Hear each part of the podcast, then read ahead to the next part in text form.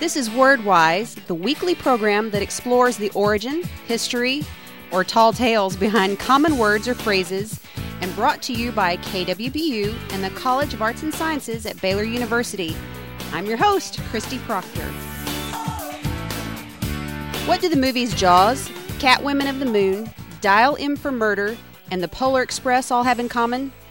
Well, strangely enough, they were all produced for stereoscopic vision, which is really a multi million dollar term for 3D. Dr. Corey Carbonara, a professor of telecommunications, is here to tell us a little bit more about that technique.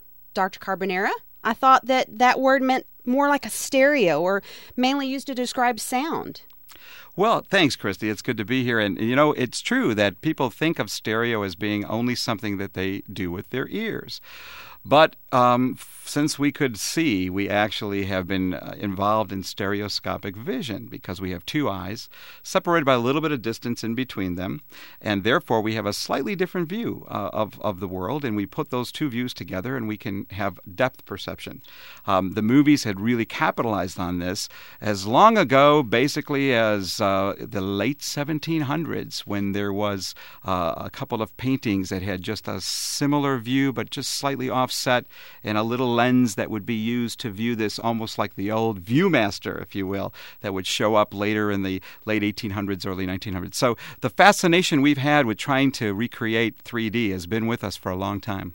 I remember those Viewmasters. Well, then how do we do that with a picture or a moving image? I get the Viewmaster, but what about a moving image? Well, if we have a moving image, basically we need to replicate what our eyes do, and that is to record the world with, you know, two different views, therefore two different cameras. So the cameras have a slightly different area of view, and then we put them together to give us the combination to provide what we call stereoscopic vision. So it does take two cameras. It does. Thank you, Dr. Carbonara. Dr. Corey Carbonara is a professor of telecommunications in the College of Arts and Sciences at Baylor University.